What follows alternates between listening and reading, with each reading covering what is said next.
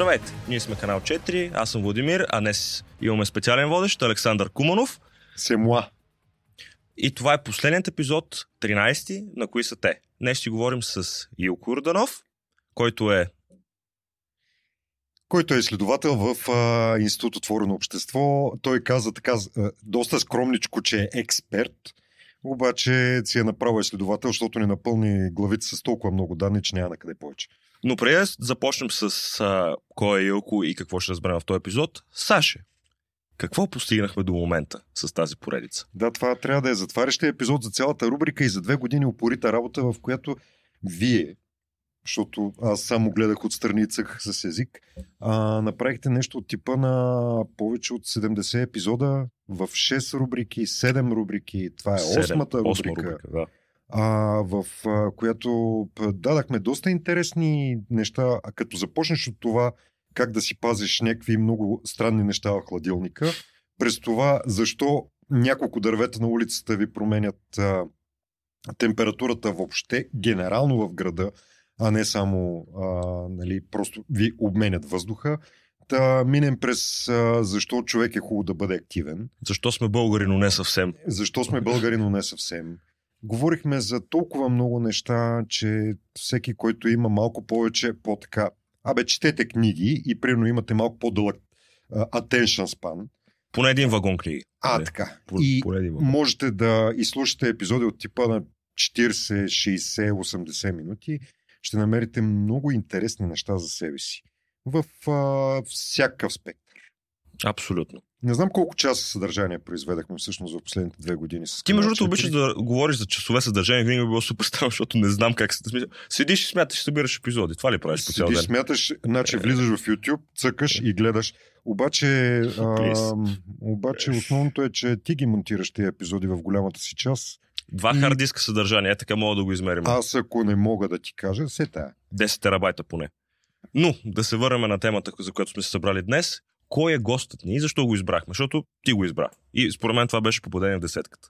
Аз си мисля, че а, в началото на, на всеки разговор, като кажеш, поканили сме човек от Институт Отворено общество, Това звучи... а, Тежко. да, а, звучи тежко, защото там, а, като се абстрахираме от а, всички а, легенди за какви ли не глупости, които се носят в а, публичното пространство, а, работят хора, които имат експертиза с вагони, наистина.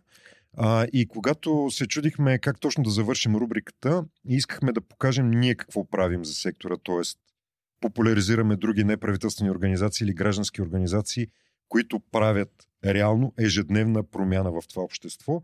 А, трябва да, да покажем някой, който да, да ни даде малко повече контекст за това къде работим, защо го правим и защо това нещо има смисъл. И тогава се поразтърсихме така, кой би могъл да бъде по полезен точно за контекста, а не само защото Институт Отворено общество е оператор на фонда, който финансира този На български. да. а, да, тази поредица от епизоди, а и защото просто може да бъде изключително полезен като човек, като експерт. И стигнахме до Илко.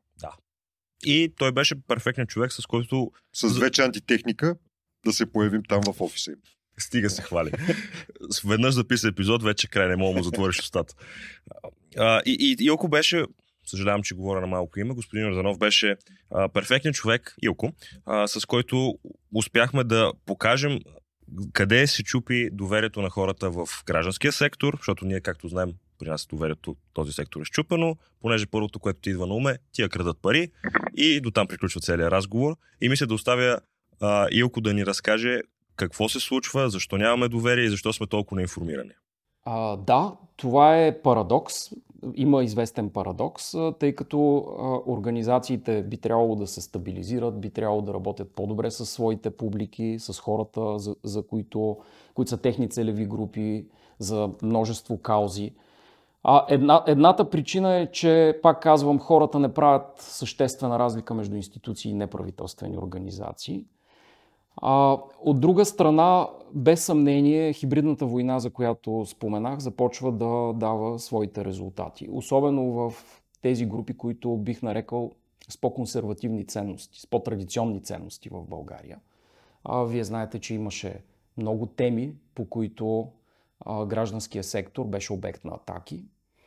А, те са свързани с множество права на човека, правата на детето, правата на жените, а, а, редица други права, права, правата на редица уязвими групи, а, в, по отношение на които ние имаме, а, така да се каже, а, тлеещ език на омразата, на, на скепсиса към тези права, а, на силна резервираност към тези групи и предразсъдъци направо. Език на омразата, предразсъдъци, социални дистанции.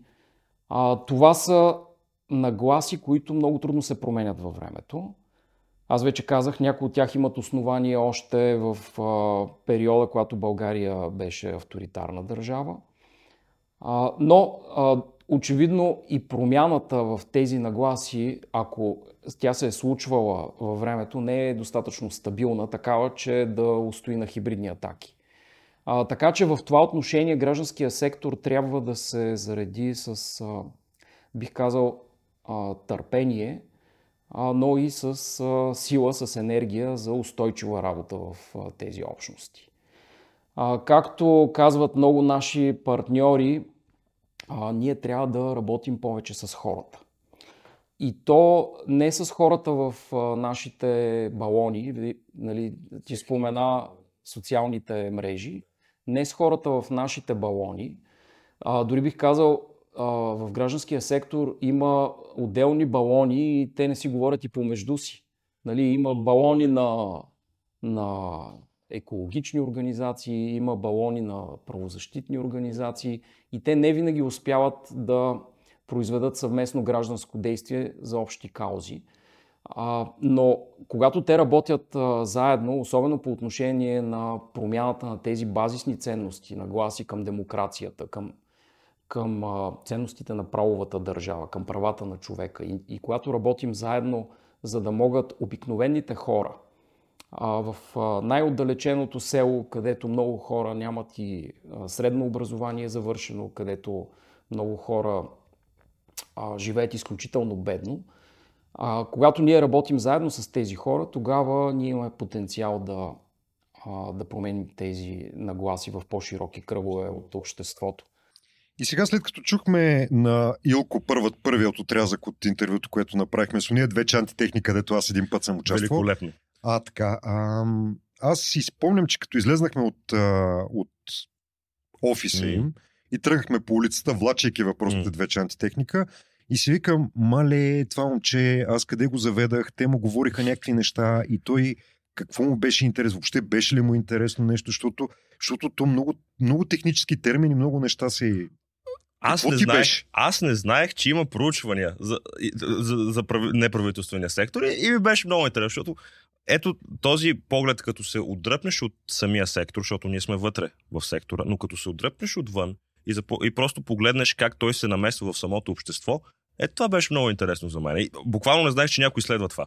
А това, това говори нали, колко явно съм, имам още да уча за неправителствения сектор, но всичките тези проучвания, които анализират, че, например, ще чуете в разговора, нямало достатъчно млади хора, а, процентите, в които, например, сравнение при нас има участие на гражданите в неправителствения сектор, сравнение с Норвегия, например, където е в пъти по-голям процента.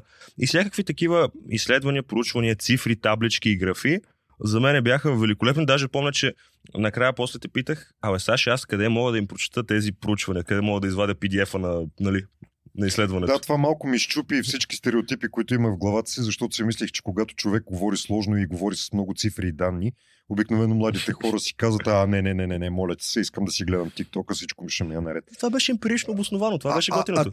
той излезна и каза къде мога да чета повече. да. А, и говорейки за, за всичките тези цифри и данни, а, всъщност имаме едно много интересно определение от около какво всъщност е неправителствена организация, защото си мисля, че всеки ден трябва да си даваме малко повече сметка, като се отнасяме критично, да го наречем така, към а, организации и хора, които наистина искат да правят нещо смислено в обществото и винаги имаме едно на ум за тях, просто да се опитаме да разберем те какви са. Нека да го чуем. Има много широко поле за печелене на доверието и сред публичните институции. Особено ако публичните институции бъдат по- повече отворени към каузите на гражданските организации и се стремят да ги включват в различни форми на взаимодействие. Нали, има редица възможности за това и го правят не просто формално, а го правят системно и го правят с цел да подобряват политиките. Защото гражданските организации в много голяма степен си поставят за цел да променят обществото ни към по-добро както много често казват нашите партньори, в крайна сметка ние променяме съдбите на хората.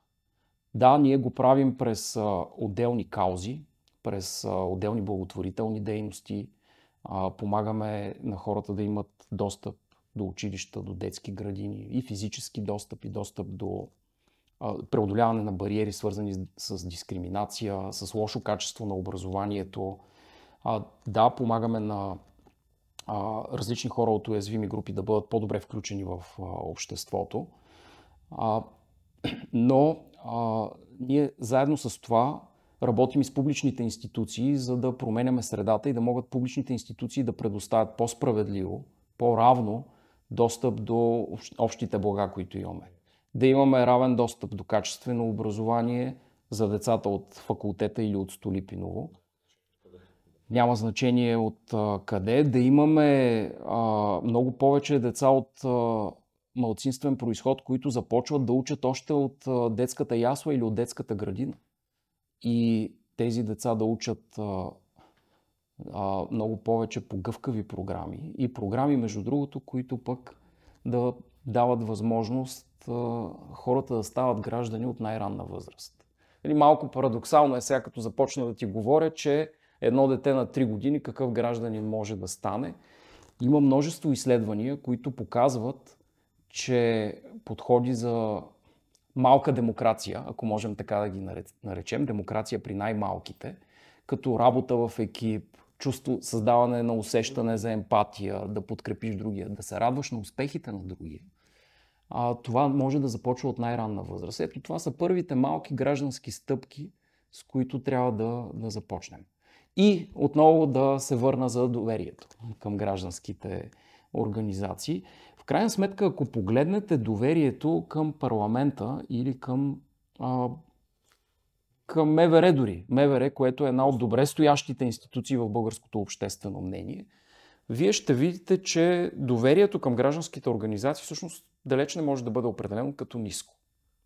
А, ако сравняваме с парламента, който има 8% рейтинг Нали. От дъното ви все повече. Да. А както ви казах, ние имаме резултати на доверие от една пета до една трета, но все пак за гражданските организации трябва да остане по-високата амбиция и тя минава през тази, тази работа с гражданите, печелене на доверие всеки ден, срещи с гражданите всеки ден. Защо след като ти си тук, явно този гост е важен? Защо ни беше важен този гост? Аз бях на едно събитие на фонд Активни граждани преди два месеца и нещо, в което те представиха едно изследване, което много ясно ни постави отново на дъното. Ние сме отново на дъното и трябва да бъдем щастливи в а, гражданската активност. А, и това, това изследване не беше правено с цел да ни покаже колко сме зле, а по-скоро сравнително да, да ни постави на картата на хората, които имат отношение към това, което се случва в обществото и не чакат само някой друг да ги оправи, т.е. общества като норвежкото, шведското, датското, въобще унази част от Европа, в която, която нещата се случват по някакъв доста по-смислен начин. А, и тук, където всеки сам си е. Нали, всеки сам си сам преценя. Си преценя. Или се оправя сам. А, и предпочитаме да, да не подхождаме много-много с доверие и много-много с собствени усилия към това. И точно по тая причина а, Илко ни беше много, много полезен, защото не ни поставя в а, ситуация, ма ние сме много зле. Да, със сигурност. Просто... Въпреки, че статистиките показват, че ставаме Да, по-зле. да, но статистиката, зад статистиката и зад сухите цифри на статистиката стои някакво обяснение и той много добре прави връзки много добре дава контекст, много добре обяснява защо нещо е такова, каквото е. И с много достъпни примери, защото нали, това беше основното притеснение на Сашо, че няма да имаме достъпни примери, които да обясним нали, на, се носи на 5 годинки, защо това е така. А, и защо това е така? Защо в България, например, гражданското участие на хората е около 4 пъти по-малко от това в Норвегия? Нали, а, а, а, а, Мисля, че малко го вдигна в момента. Защото май е повече от 4 пъти по-малко. Искам да го изкара малко по-добре. Който е стигнал до тук, сега ще разберем, че всъщност е по-зле, отколкото е, но не трябва да се отчаяваме. Зависи с кого се сравняваме, но ние обичайно, ето сега, например, направихме едно сравнение с норвежците,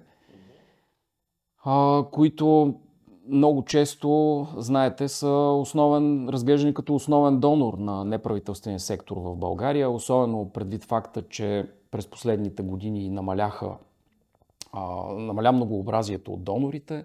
Сега пък в най-ново време виждаме и известно завръщане на, на донори.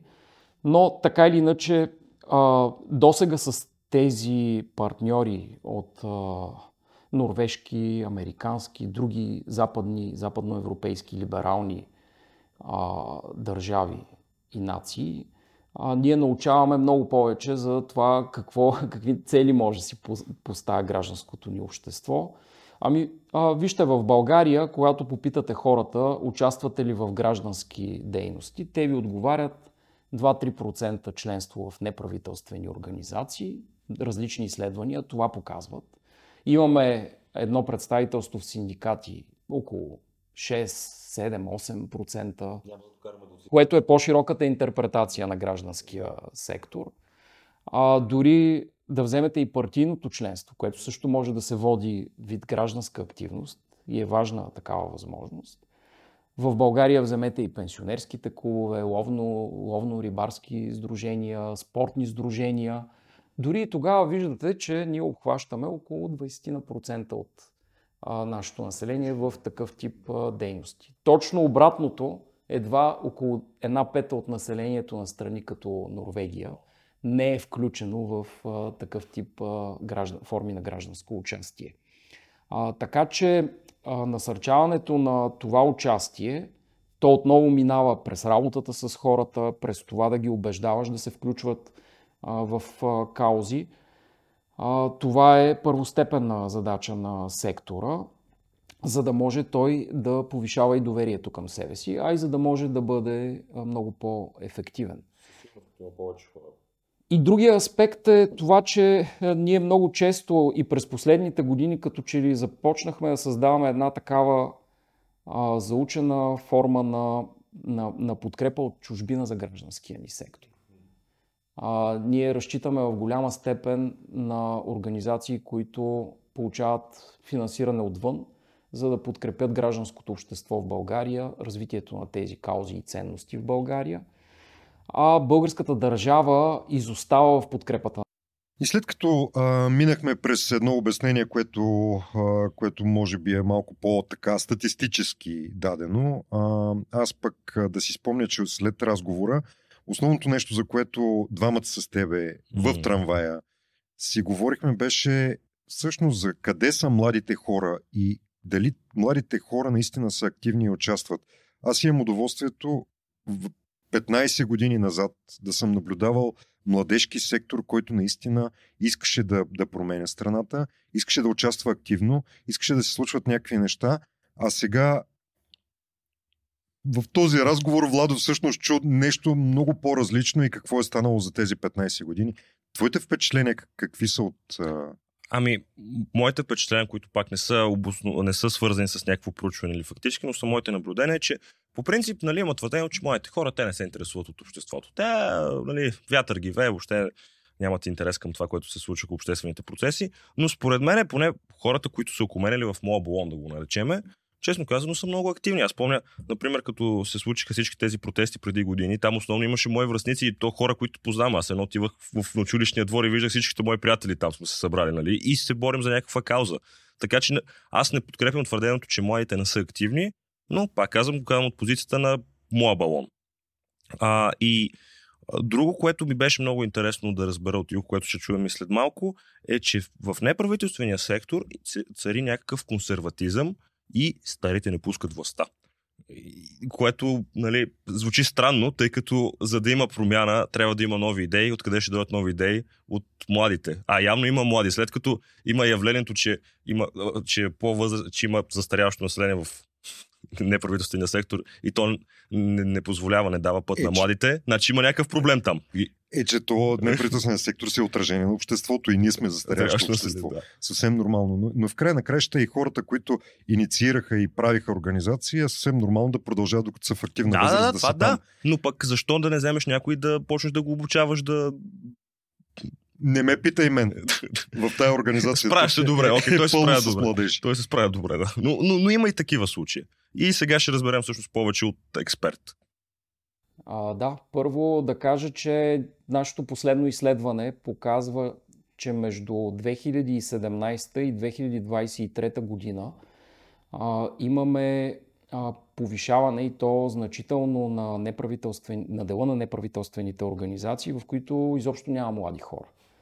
От а, една четвърт, каквито те са били в изследването ни през 2017, те скачат на една трета.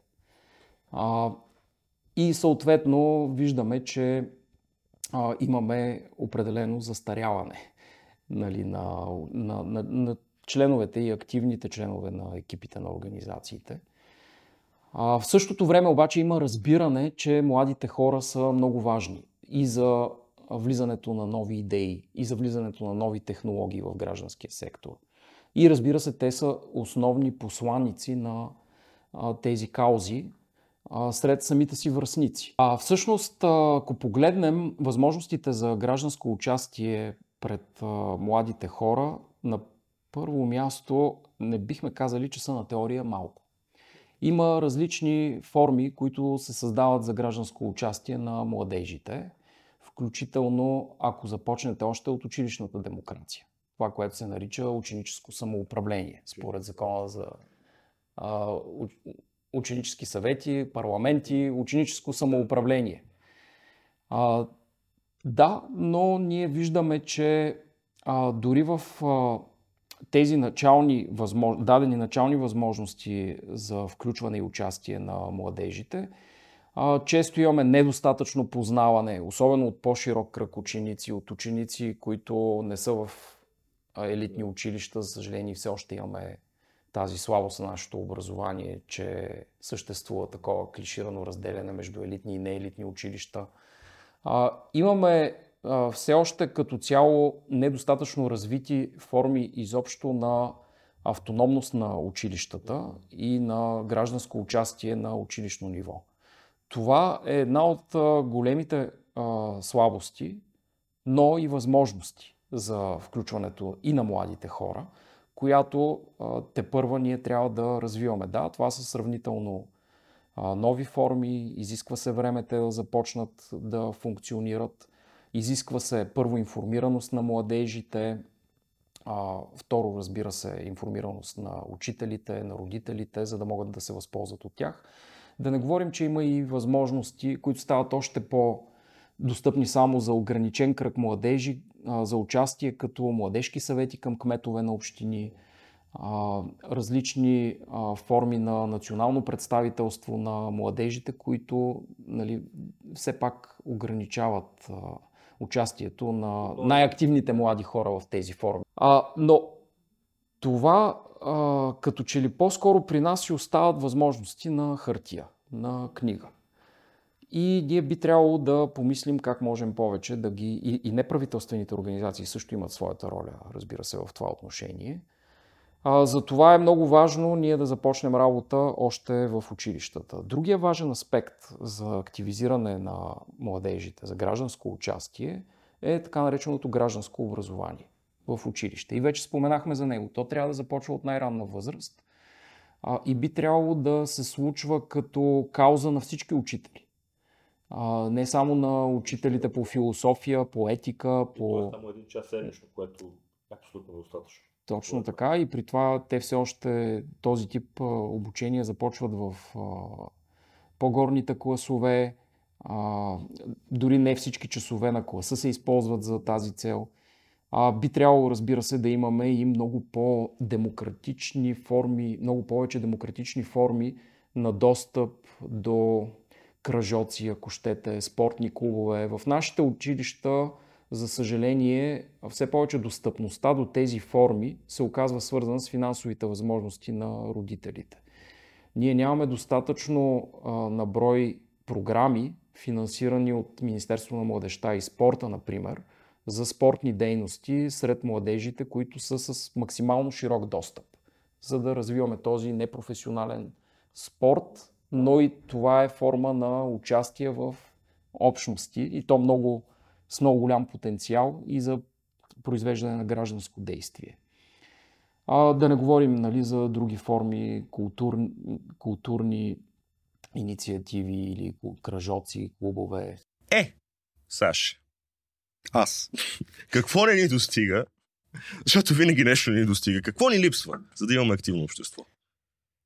Не мога да дам точно такава диагноза, обаче мога да кажа, че поне в Фундация 42 се опитваме в последните години наистина да преведем този сектор, така наречен, т.е. въобще смисъла на гражданската активност да я преведем на някакъв език, който да бъде разбираем за поколението, което идва след нас. Не знам дали успяваме, затова съм си взел хора като вас в организацията, които да я движат напред с скоростта, с която хората, които ни слушат, могат да, да чувстват, да разбират, да приемат и да се ангажират. И точно, а, точно това може би тук някъде куца, защото, защото то винаги ще има някакво недоверие. То има недоверие към всичко. В обществото винаги ще има хора, които са песимисти, винаги ще има хора, които винаги имат едно на ум, а, нещо, което си мисля, че е критично мислене, то е спиращо мислене. Циници. А, ще, има, ще има много и различни хора, обаче наша задача е на тези, които се занимаваме с тези организации, да се опитваме да покажем на хората смисъла от това, което правим, за да може да ставаме повече. И, и... това е едно от нещата, които, които ни липсват. Ясно. Начин на комуникация, който да бъде ориентиран към ушите, които слушат. Към хората. Да, ушите, които слушат. слушат да. А те уши, които слушат, могат да са, да са и такива, които са свикнали на 15-30 секундни клипове в TikTok. Пак слушай. Пак слушат, да. Ние като общество не успяваме достатъчно да се шокираме от а, тези резултати. А, тоест, ние имаме нужда да, така да се каже, да се шокираме за това, че нямаме шок от това какви са ни резултатите по ПИЗа. А, и това, това е което трябва да, да направим по отношение на гражданите, да работим повече с тях, да комуникираме повече с тях, неформално, а в едни, а, как да ги нарека, едни просветляващи разговори, срещи, които не могат да бъдат постигнати с еднократни обучения или отделни форми. Това е постоянно ежедневно взаимодействие и печелене на доверие, обмен, обмен на знания, а, честни разговори, срещане на противоположни позиции, но разговори, диалог, който трябва да се случва ежедневно, а, за да можем ние да стигнем в крайна сметка до тази промяна, която е необходима на цялото ни общество. И гражданските организации продължават да са в дълг на гражданите.